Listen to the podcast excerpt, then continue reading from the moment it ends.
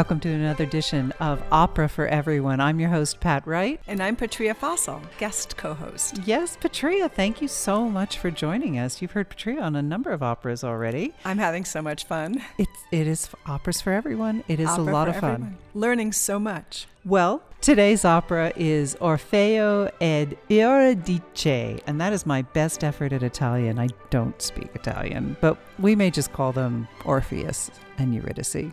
Yes, people will recognize those names. Yes, and or we might flip flip back and forth. No telling. So Orpheus and Eurydice, they are a couple very famous. It's based on a Greek myth, which of which there are several versions. Orpheus, the thing that's most important to know about him is he was a beautiful musician. He could charm people and rocks and trees and animals, which is important in the basic myth. And he falls in love with a beautiful woman, Eurydice.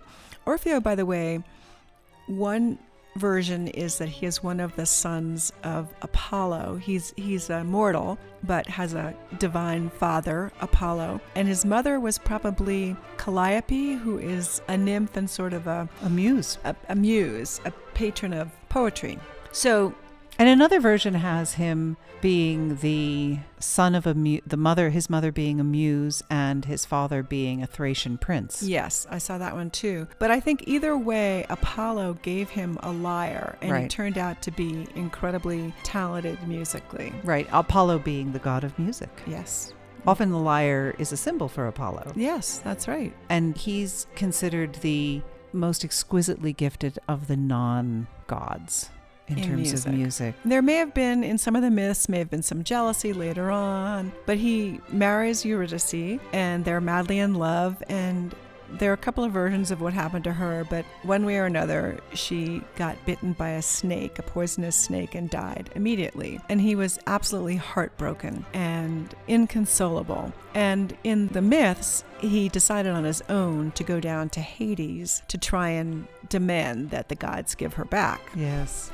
And is so musically talented that he is able to charm the dog that guards the gates The of hell. three headed. Three-headed, six something, whatever, and also the the ferryman who takes people across the river Styx, and he he charmed them both, and they let him go into Hades, which would be very unusual. He finds his way all the way to the king, Hades, whose wife is Persephone, who's only there in the winter because in the summer she's out doing her spring gardening Persephone things. And so he charms them both and says to Hades how much he misses his wife and how he loves her so much and how what would it be like? He tries to help Hades imagine this loss if Persephone was gone all the time and she never came back. Because right now when you miss her she know you know she's coming back at the change of the seasons. And he moves Hades and also Persephone. So they agree to let him take Eurydice back up to the earth. But there's one condition. He cannot look at her or talk to her and they go on their way and he knows she's right behind him so he keeps going forward across the river Styx up out of Hades and he can feel her right behind her and then she Okay, stop, stop, stop. I know that we read ahead in operas,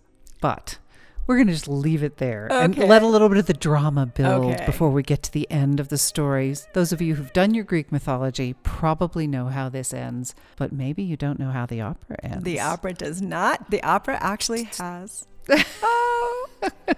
We're going to we're to let it be a surprise. okay we're going to let it be a surprise But this opera opens with the lamentations of poor, bereft Orpheus. Eurydice, we don't even see her in the beginning. And we're going to listen to Orpheus's lamentations very briefly. Longtime listeners of Opera for Everyone will know occasionally a role representing a man is played by a woman or a voice that sounds like a woman's. And so we need to prepare you for Orpheus lamenting, it's going to be the voice of a mezzo soprano because this was a role originally written for castrato. And we can talk about them later Yeah, let's do that. So let's hear this song of lamentation by Orpheus, who, by the way, is sung by the great Marilyn Horne. She is our mezzo Orpheus. He is lamenting the death of his wife by her tomb. Thus I call upon my love. Chiamo il mio ben così.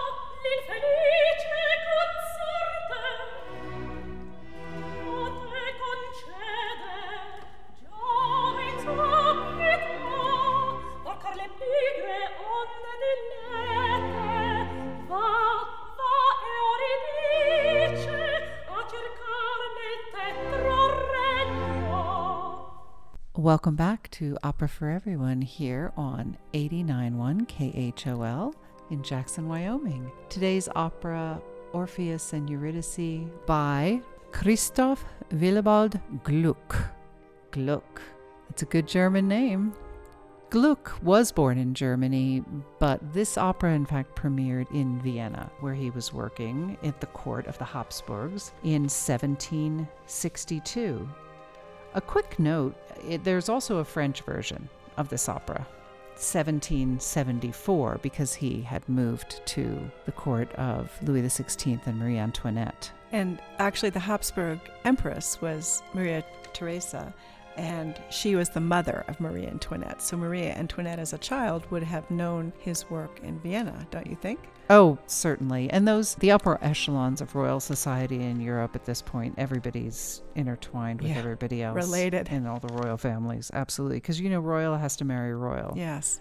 I, I think it's worth mentioning for a moment that Orpheus and Eurydice, but mostly focusing on Orpheus, quite a popular theme or topic for operas. Opera, um, this is this I'm going to do history of opera condensed right now. Opera as we know it is believed to have been invented in Florence approximately 1600 first operas written and it's a very conscious effort by this group of Florentine intellectuals, the Camerata, and they decide they want to revive the tradition of Greek drama with music because some of the Greek dramas survive to us and they're much loved and read in high schools and colleges, things like Oedipus and all the different stories, Electra, which also oftentimes become the topics for dramas and operas. But this group of, of intellectuals in the Camerata in the late 16th century, the late 1500s, and moving on past the turn of the century into the 17th century, they wanted to revive this. They want it's part of this whole Renaissance fever that you go back to the classics, you go back to the Greeks because the Greeks knew so much. And they try to figure out how music and words can fit together. And that's that's how opera modern opera gets born, which is a fascinating thing. And the earliest surviving opera is on Orpheus and Eurydice story.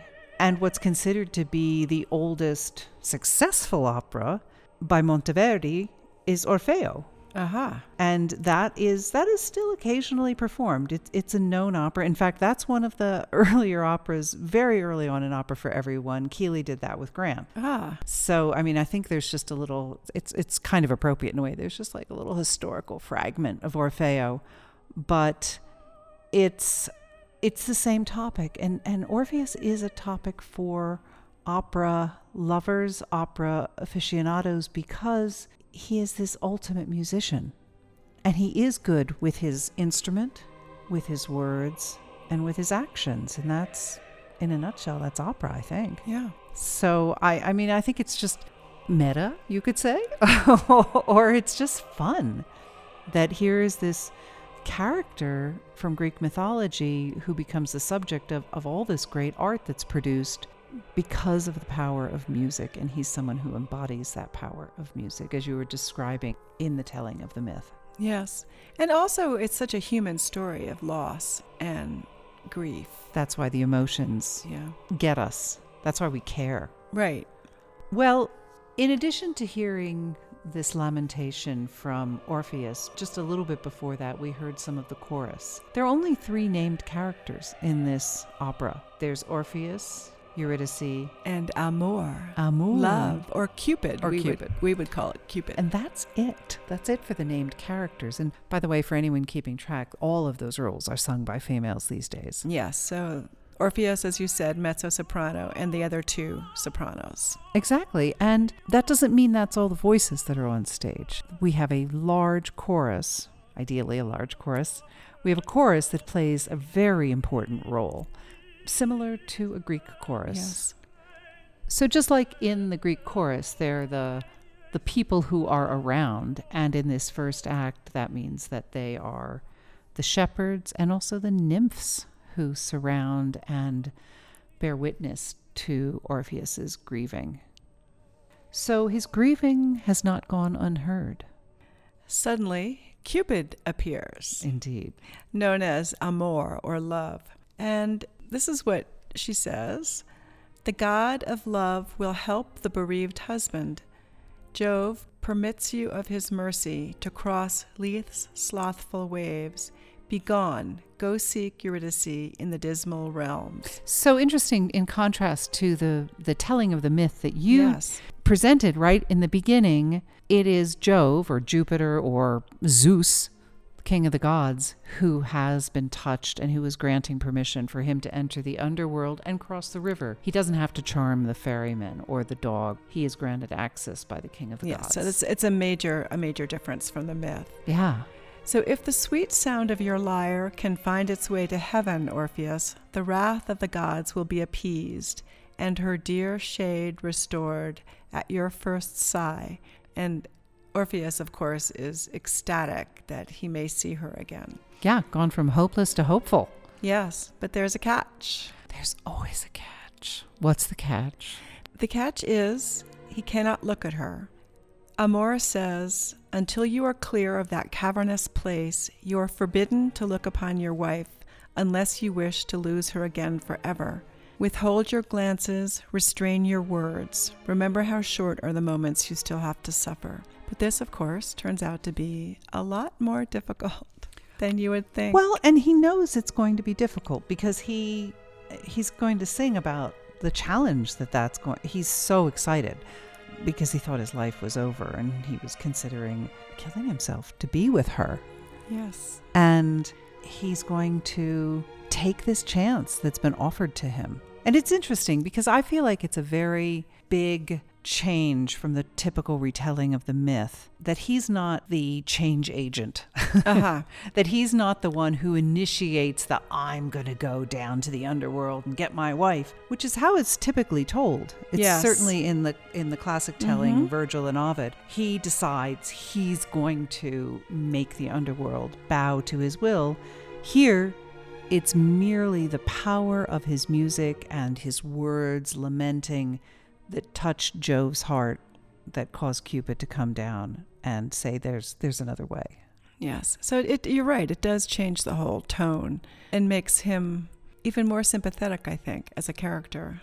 Well, yeah, we could have a conversation about that, but we probably won't right now.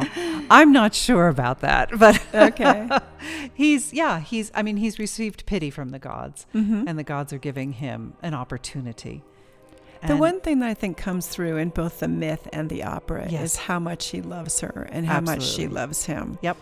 So I think that's really important. Yeah, the the depth of his grief is so great that it causes a change in her status Yes. potentially.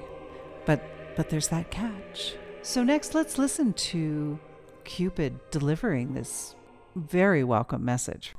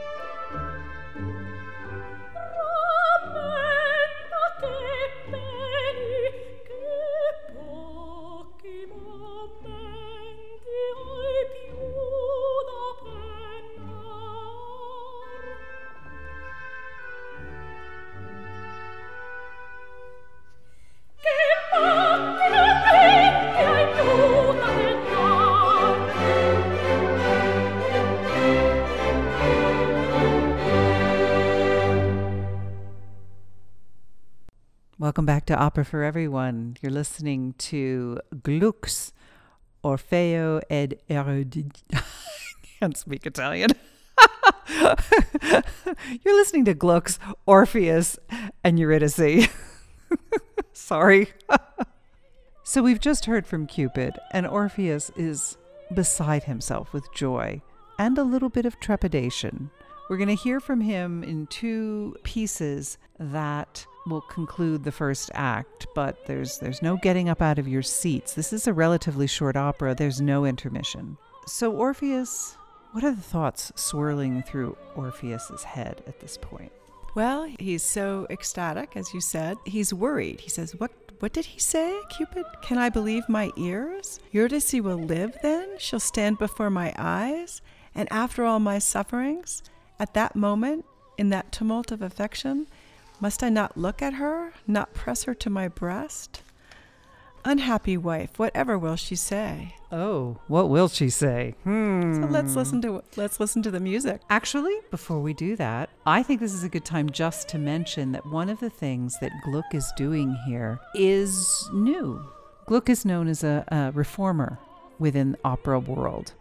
In fact, I read one commentary that said this particular opera, Orpheus and Eurydice, was like an earthquake in the opera world because he consciously broke with the conventions of the time. We won't go into all of the details, but following that period of early development of this concept of marrying the words and music to produce drama outside of a, a church setting where it's it's kind of a different method but this drama that the camerata wanted to establish harking back to so many of the good things that the Greeks had done in their cultural achievements. There's a long period of development in the 17th century. And by the beginning of the 18th century, early 18th century, there's this fellow Metastasio who develops essentially formulas. He develops and it's very it's very clearly articulated because in the very earliest opera it was essentially all recitative. It was all just descriptions of the, the characters were just talking dialogue style in their singing. Because we've talked before on opera for everyone the difference between arias and recitatives where recitatives are where the plot moves forward and arias are where characters look into their feelings, express their feelings, their thoughts about what's going on. And Metastasio formulated that, and he didn't just formulate it for the purpose of telling stories, he also formulated it for the purpose of pleasing his singers.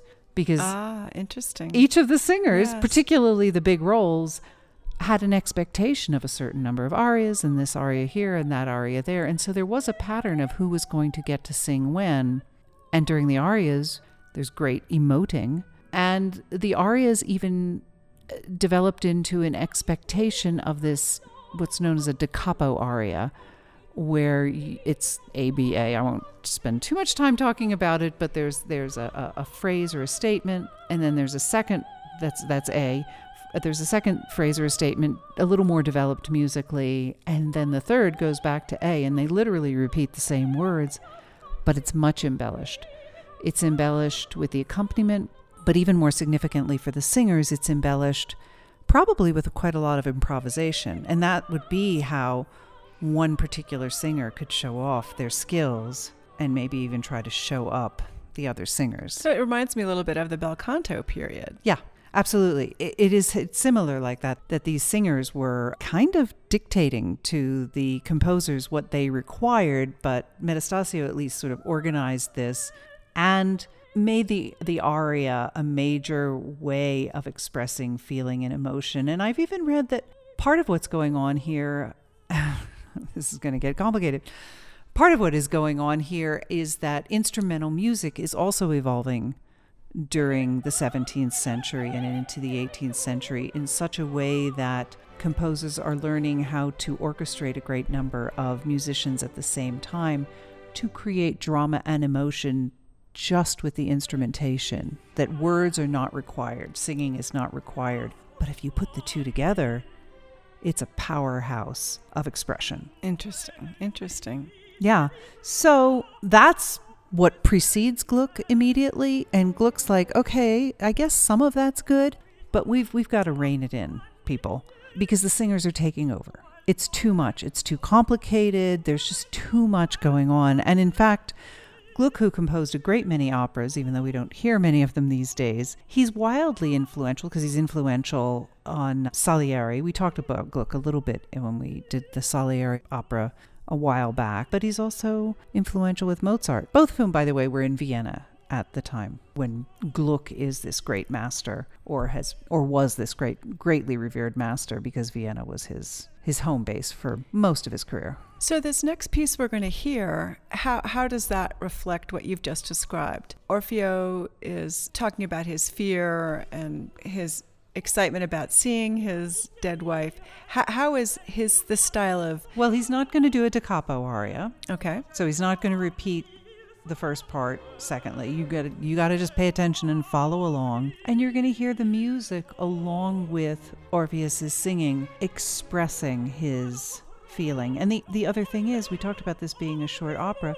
On balance, Gluck's operas were half the length of a typical Baroque opera Oh, that's interesting. immediate uh, because Gluck is is this beginning of what's known as this, the classical era in opera, and that's after this Baroque period. And when we've done our Handel operas, those are Baroque operas.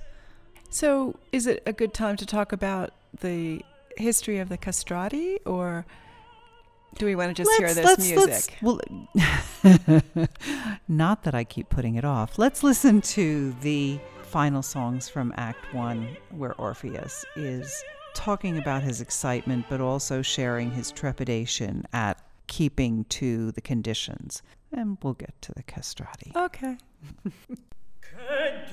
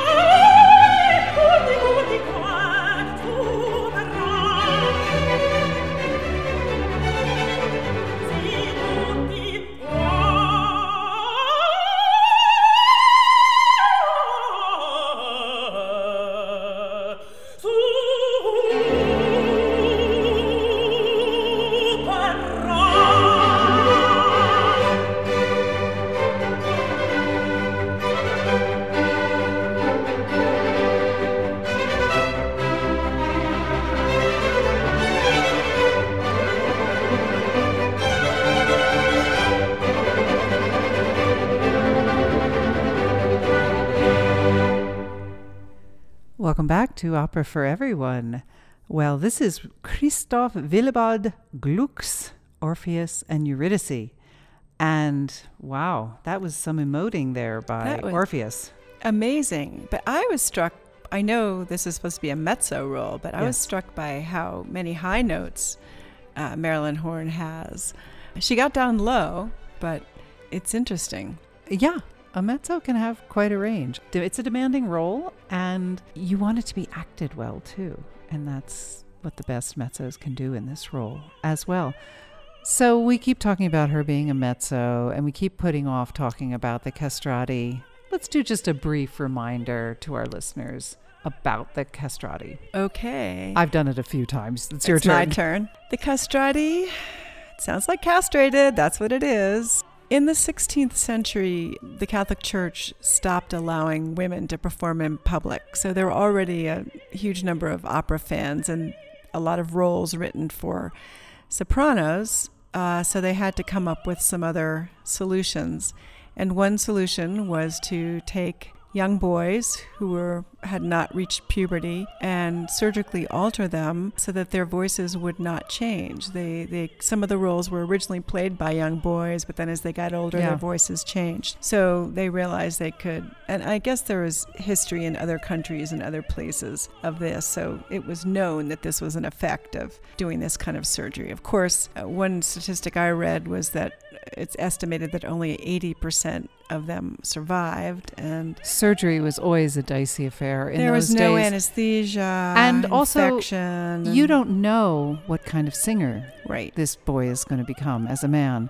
and some of them were successful And they were the rock stars. They were the tippy top. I mean, they were they were more important than any other singer on the stage. and apparently they were also sex symbols and they were desired by both men and women. It's it's a very odd Yeah, it's it's fascinating, but it's also there's an economic element to it as well. Because if you were successful as a singer, as a castrato, for families that wanted something better for their children, uh, they they decided to take the risk because it was only a small handful percentage, tiny, who become successful Yes. singers on the stage or even in the churches because the castrati were used you know technically the, the catholic church frowned on it but they kind of turned a blind eye to it yes because if you don't have the high voices you don't get the richness of, of and fullness of, of sound even in choral music Apparently, the ones who were good, I mean, they had their their bodies changed. They had long limbs,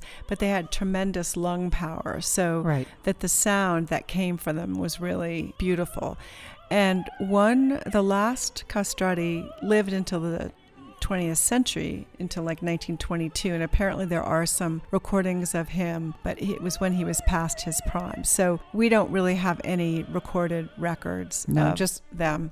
just verbal descriptions Descriptions, yes. So this, the castrata who played the role of Orfeo in this first production was named Gaetano Guadagni. And apparently he was quite a good actor as well. And he also went to London and apparently took some acting lessons with a very good Shakespearean actor of the day named David Garrick. And he also knew Handel and sang in Handel's Messiah. And Handel rewrote some of the songs or some of the parts of that so that he could sing in it. yeah it, it's a fascinating phenomenon and today it's more often than not it's played by uh, these roles are played by mezzo sopranos but we also have countertenors who- Countertenors? and they sing very skillfully in a in a falsetto voice. Mm-hmm. One of the operas we did earlier that had one of these roles, a Handel opera, used a countertenor. And that can be very beautiful too. I've, I've heard Messiah, I've heard a countertenor in one of the roles that's also played by a mezzo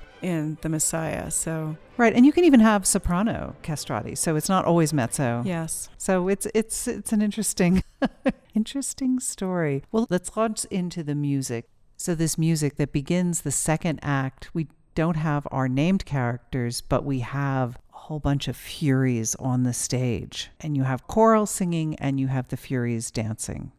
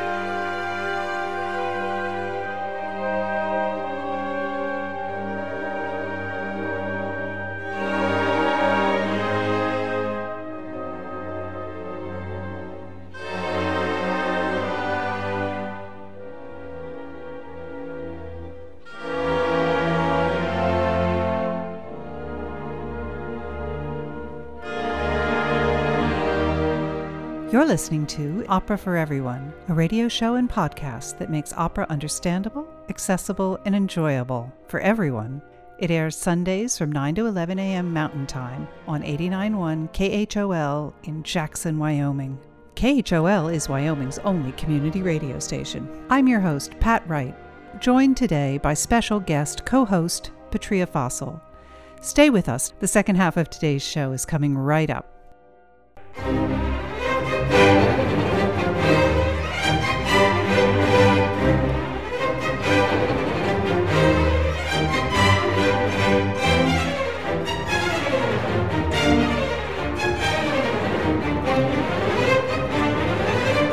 Welcome back to the second half of Opera for Everyone. Today's opera is Orfeo ed Euridice. As I trip over my Italian. Orpheus and Eurydice, that famous couple who are doomed in mythology, but hang on, you might get a happy ending if you if you stay with us for this particular opera by Christoph Willibald Gluck. I would like to mention, besides Marilyn Horne in the role of Orfeo, we have Pilar Lorengar in the role of Eurydice. We have Helen Donath playing Amor or Cupid, and great many in the chorus. And this was a production of the Royal Opera House Covent Garden and directed by Sir Georg Solti, recorded in 1969. And we could also mention Raniero de Calzabigi is the librettist for this. And the libretto is exquisite, I think. Don't you? Yes, it's, it's a beautiful story. So we have just seen a glimpse of Hades as we ended with the Furies singing and dancing when we ended part one of our show. And very soon we're going to see the appearance of Orpheus in the underworld. So we're going to see Orpheus responding to the Furies when he arrives. So Orpheus is brave. He says, Oh, be pacified, Furies. And the Furies say no. So he begs them for pity. Pity at least my cruel suffering. They say no. He says, Be pacified. And this is repeated for a while. Finally, they say, A little, softened, unhappy youth, what do you want? What do you hope for? Naught dwells within these grim and dreadful portals, save mourning and groaning. What do you want, unhappy youth? What? Angry shades, like you, I too suffer a thousand pangs. I carry my own hell within me. I feel it in my inmost heart. Oh, but an unaccustomed gentle sentiment comes sweetly to arrest our implacable fury. I almost feel like we should be angrier when we talk about implacable fury. Oh, Orpheus said you'd be less unkind to my tears and my grief if for one single instant you had felt what it is to die of love. Yes, we've heard him emoting about his sad, sad loss of his beloved wife. And he's braved the Furies in hell to go see if he can rescue her. And he doesn't give up easily. I mean, they're they're not so he, he sort of wins them over. And I think in the myth it was the playing of the lute, the beautiful Right. He does ultimately play his lute for these Furies as well to calm them. And it works. Oh. They are the power of music. And now that you know what he's saying, let's listen to Orpheus sing that.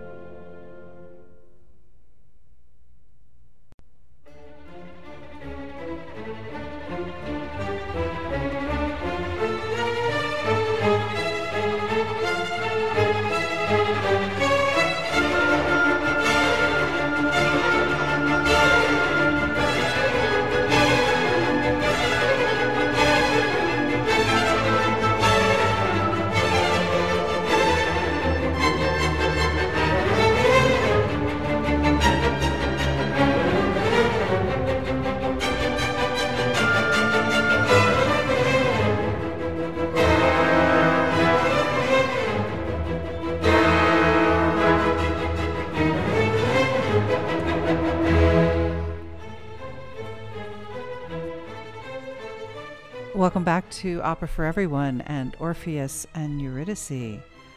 Well, it's not easy to go to the underworld and face the Furies and all the torments that they represent and try to inflict on you, but Orpheus is on a mission. He's on a mission to find his wife. Yeah, he's been told by Cupid he can do it if he just meets one little condition not to look at her until he's let her out of the underworld. In the meantime, he's facing these Furies and he pacifies them somewhat, but then there's there's a beautiful piece of music where we still see the Furies in hell living the way Furies live, and they do it through dance. A lot of dance in this opera. There's quite a bit of dance in this opera. It's another form of expression.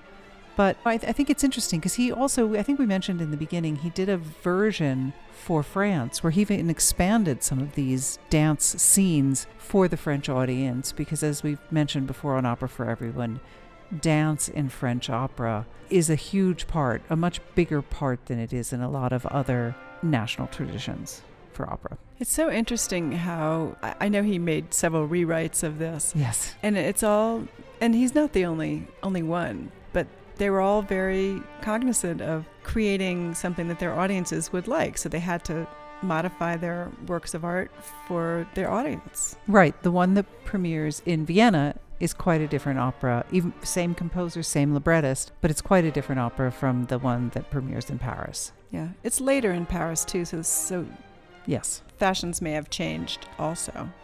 So how does dance fit in with this reform of opera?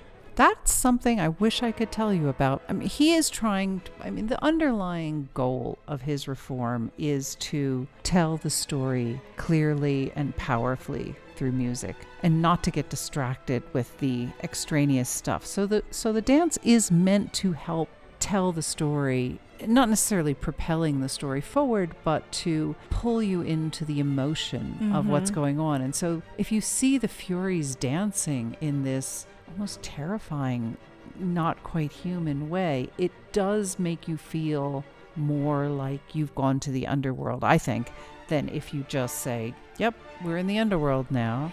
So, do you think this move away from some of the fancy pyrotechnic type singing, which I, I think audiences like that at one point in time and then later in another point in time, but perhaps that's a little disconnects you a little bit from the feelings. Whereas, Well, right. And, and in some of these opera seria pieces, when someone did a particularly good job with one of their arias, the audience would go crazy, just wild. And it was not at all uncommon for the singer to break character, Mhm. acknowledge the audience, even walk down to the front of the stage Oh, and take a bow in the middle of yeah, the story. so that totally breaks the moment, the mood, or whatever. So I, I see what you're saying about how the dance and this and the simpler singing allows the audiences to get closer to the emotion.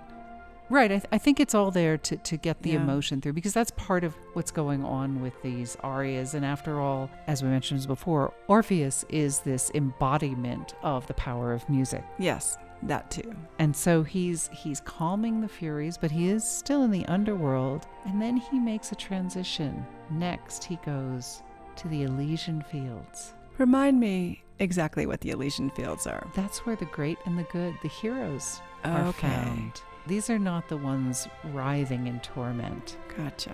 These are the ones who have succeeded for their afterlife. And depictions can use of this opera can use color, can use movement, and it's all in the music. I mean that's part of what Gluck is doing. He's he's letting the music speak and convey sort of the fury and the and the torment of the first step, and then when he gets to the Elysian fields, it's going to be much more mellow, much Oh. calmer. And and and the part of the show where where we first see the Elysian fields is a bit slow. It's calm. It's peaceful.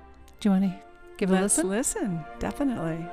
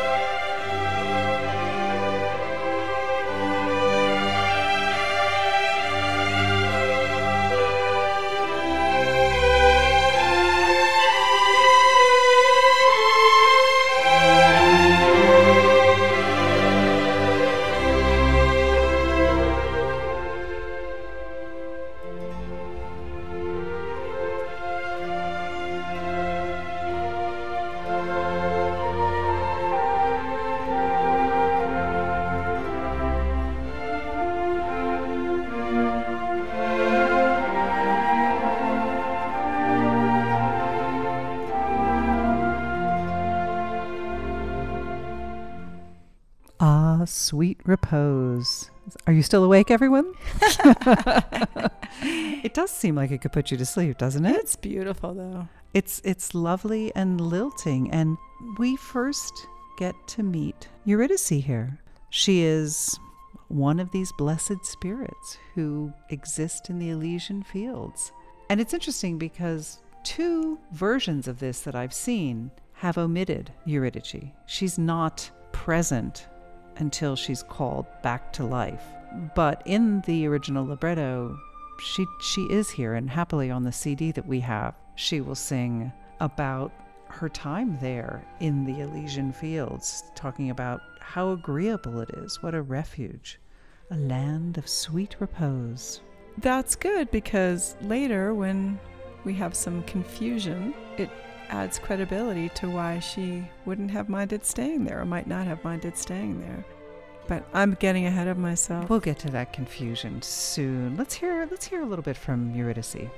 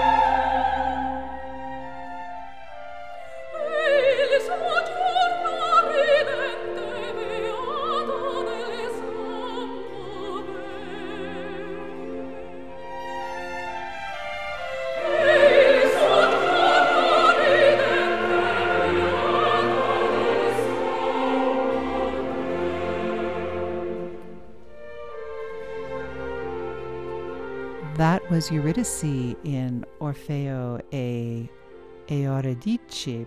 Eurydice sounds very peaceful there, I think. And you Mhm. can also hear all the other inhabitants, the blessed spirits of the Elysian fields. After this introduction for us, they retire and Orpheus comes onto the scene. Yes, it just says he approaches wonderingly. How pure the sky, how bright the sun. Oh, what a wondrous new light is this. With what sweet, seductive sounds the pretty winged songsters make this valley ring. He's he's really very captivated by how beautiful this all is because he's just had to deal with those the furies, a huge contrast. Yeah, Huge absolutely. contrast. And so, shall we listen to him sing some of this, or do you want to tell us a little bit how the blessed spirits respond? The blessed spirits say, Come to the kingdom of rest, the great hero, tender husband, rare phenomenon in any age. The What God of guy. the God of love gives you back Eurydice. She now arises and puts on again her former beauty. All right, step one.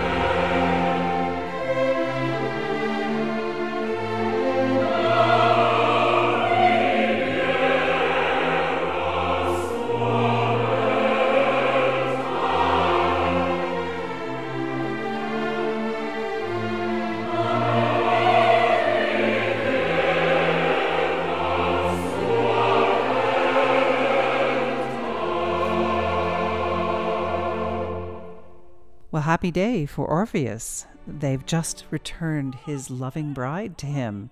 He's overjoyed. There he is, and she is given to him. We don't hear from her yet until the next act, which is Act Three of our three act opera. No intermission, though. And they're in a mountainous gorge, the libretto tells us. And Orpheus must remember his condition. He cannot look at her. Cannot look at her, but he's leading her up out of the underworld through the dark, cavernous gorge. And their first emotion She wants to hug him, to be embraced.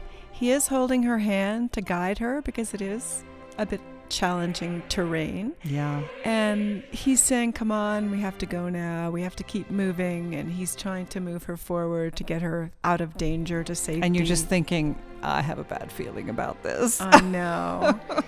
and she's like, Well, I love you. I, I want to be with you. Why aren't you answering me? Why aren't you looking at me? And he's limiting his conversation, as was the condition. And it's such a beautiful, moving, and touching scene. Heartbreaking, yeah. Heartbreaking, achingly beautiful. So much love expressed, and he's sings sort of to himself about the torment of not being able to look at her. And she becomes, she misunderstands.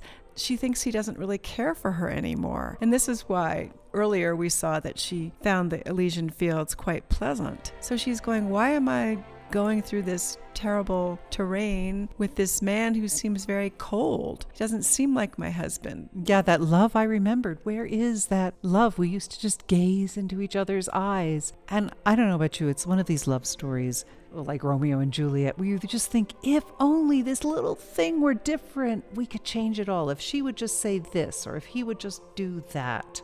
I could I could have I could have led them through this. It would have been okay. Right, right. But then you wouldn't have the dramatic tension that Oh, we, know, in fact, definitely have. So this goes on more and more emotion. He's becoming more desperate to get her through this danger. She's becoming more desperate to have him look at her, embrace her. And express his love the way she remembers. Yes. Yes. And in the myth, she falls down, and that's what triggers him to turn around and look at her. And in this opera and the libretto, it's just, he's just worn down by. Because she is just relentless. I mean, it is shocking to me how relentless they made her. They really make her the bad guy here, I think. Because she's just. go that far. Oh, I don't know. I don't know. well, she she brings upon herself a tragic end. in this telling, she's just haranguing him. Yes. In fact, the version of the myth that I know, she could trip and fall. I, I also know the one where he's getting there, he's doing it, it's tough, and she's following. Of course, they're not singing to each other because it's not an opera in the myth. Now, opera things always have to change because we've got to be able to sing, but they're walking out. And she's behind him, but he's wondering, is she following me? Is she following me? And he's just like, gotta keep going, gotta keep going get to the light at the end of the tunnel, as it were. And he sees and he actually steps out into the world and he's feeling relieved. And he turns to around to greet her joyously, but she has not yet emerged from the tunnel. She's just, she's just there.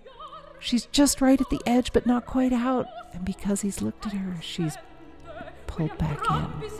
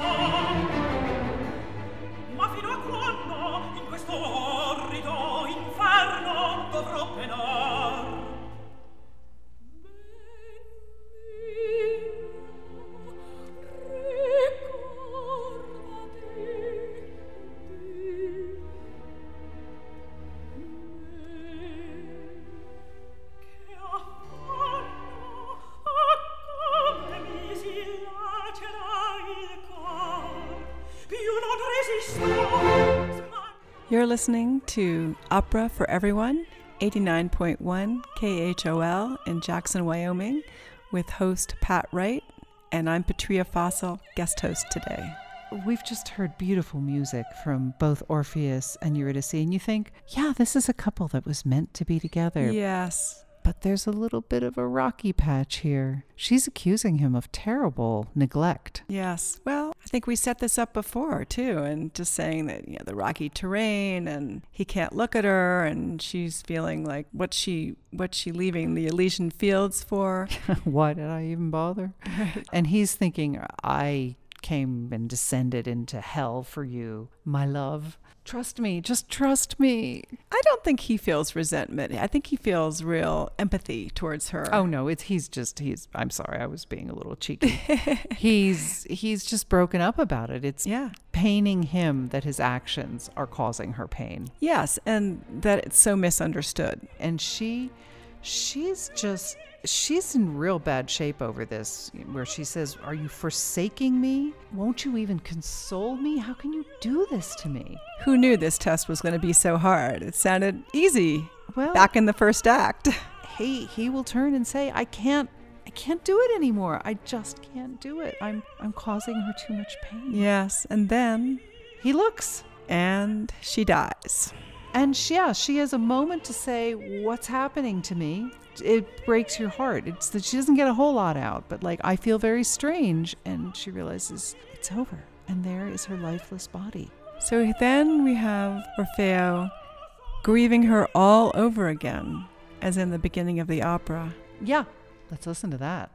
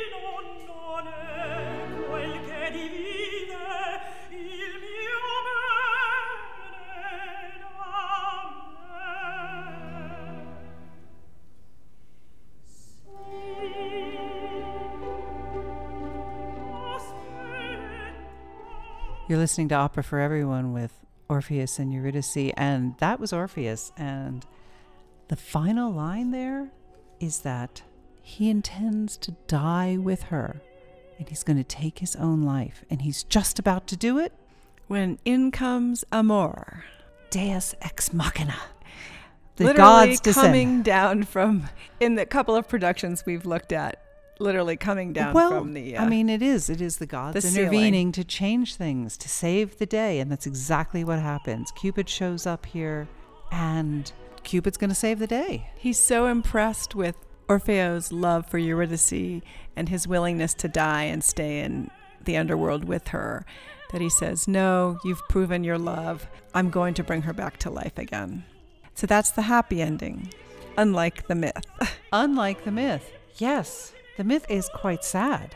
It is. The way that Orfeo is killed, there, are, there are many different versions of it, but one of them has him being sort of torn apart and his head and his singing and his, his lyre are kind of kept around for the entertainment of the world, I guess. But Gruesome, yeah. yes. And then there were some god's jealousy and things like that in some of the versions. But the main point is that for this lovely opera, Yeah. It's a happy ending. It's a profoundly happy ending. Uh, Remember, I mentioned Monteverdi earlier that he Mhm. had done a, a take on this story. He actually had two endings. Oh, Uh, the one that's most commonly used has Apollo descending to comfort him and say, Don't worry, you can come up into the sky and you can see her likeness among the stars. And he accepts the god's invitation. And another one has him being killed. Ah, interesting. But when he's killed, of course, he joins her in the underworld Right. because of his pure love. He will be in the Elysian fields as well. But this story does not does not even reunite them in death. This story gives a, a truly happy ending because after all, this was a play presented at a festival for the court. And it was the convention, the style, and expectations that no matter how dramatic and tragic and heartrending the various scenes are, we're all going to have a happy ending and we're all going to sing together. I love it because, as we know, in the current opera repertoire, there are many unhappy endings with a lot of people dying. Right. So even even a is a story like this that exists with a not so happy ending, it's it's going to get shifted because that's that's what we want. I loved it. I I'm not sure. no, I mean the music's beautiful, of course. I'm not sure about the I don't know. It's Yeah. hard, as you were saying earlier, it's hard to do a production of this that fits with Modern sensibilities. contemporary audiences. That's true. But there are a lot of opportunities for dance and music and good acting and good singing. So, in our final song, as Eurydice has been restored to Orpheus and everyone is happy, they're back up on earth. They're surrounded by the shepherds and the nymphs once more. But instead of being in mourning like the beginning of the play, they're all celebrating. And Cupid has a few lessons to impart. Cupid says, A single one of my delights makes up for a thousand woes. And he says, I can make any amount of suffering disappear. And that's exactly what is happening on stage. Cupid reemphasizes the whole reason this was happening was because of the profound depth of the love that these two individuals had for each other. So he says, Orpheus, you've borne enough. I ask no greater proof of your constancy. You are reunited with your wife. And now for the big finish. Eurydice says, Jealousy consumes and devours, but afterwards fidelity restores. And that suspicion which torments the heart turns to happiness at last. Yeah, she really hits that point about jealousy and suspicion not being good. In other words, she's criticizing her own former behavior. Mm-hmm. And tell us again where this was first presented. Well, I was kind of wondering if there was some historical content. The Empress Maria Theresa's husband, she she was a very devout Catholic, and institute a lot of reforms as empress, a lot of education. But then they also had these morality courts where a lot of people were punished. But apparently, her husband, she had 16 children, so they had a very Mm-hmm. uh, loving marriage, I believe. But he also apparently Or at least Uh, a fruitful one. strayed as well. And he was the only one who was not brought to these morality courts. So I, I kind of wondered if there was a little bit of a, a message, A little in- moralizing a little going on. moralizing in this, because this this was performed for his name day. Right. So she was talking about the virtues of husbands and wives. Yes. So I, each I wonder, um, reminds me a little bit too of Wagner's ring cycle of Zeus's wife, Fricka, yes, the except, goddess of marriage. right. Except Wagner was not trying to please a patron on this point. No. Maybe he was talking about his own marriage, but we digress. yes, yes. Well, that's part of what we do here. It's a happy ending, and they get to live happily together on Earth. Yes. And Cupid, Cupid says, "Just lovers, be happy. Go into the world, enjoy yourselves, have a good time." And we'll hear the chorus singing at that. Oh, as it- we and it's not. It's it's everybody. Everyone who has sung a note is on stage now singing. perfect. Well, thanks again for joining us for this episode of Opera for Everyone.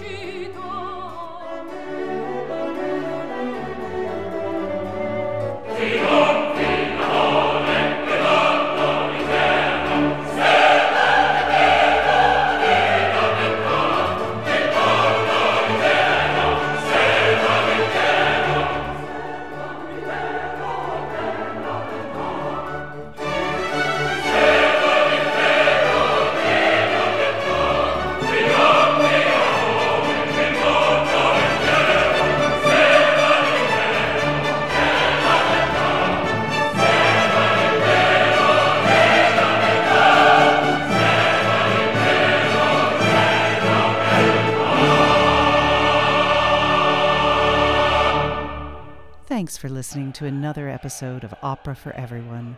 I'm Pat Wright, and I was joined today by guest co host Patria Fossil. If you missed any of today's show, you can find this episode and many others on your favorite podcast app under Opera for Everyone. Opera for Everyone airs every Sunday morning from 9 to 11 Mountain Time on 89.1 KHOL, Jackson, Wyoming. Opera can be challenging, but everyone loves a good story, and a story set to music is even better. Our mission is to make opera understandable, accessible, and enjoyable because we believe opera is for everyone.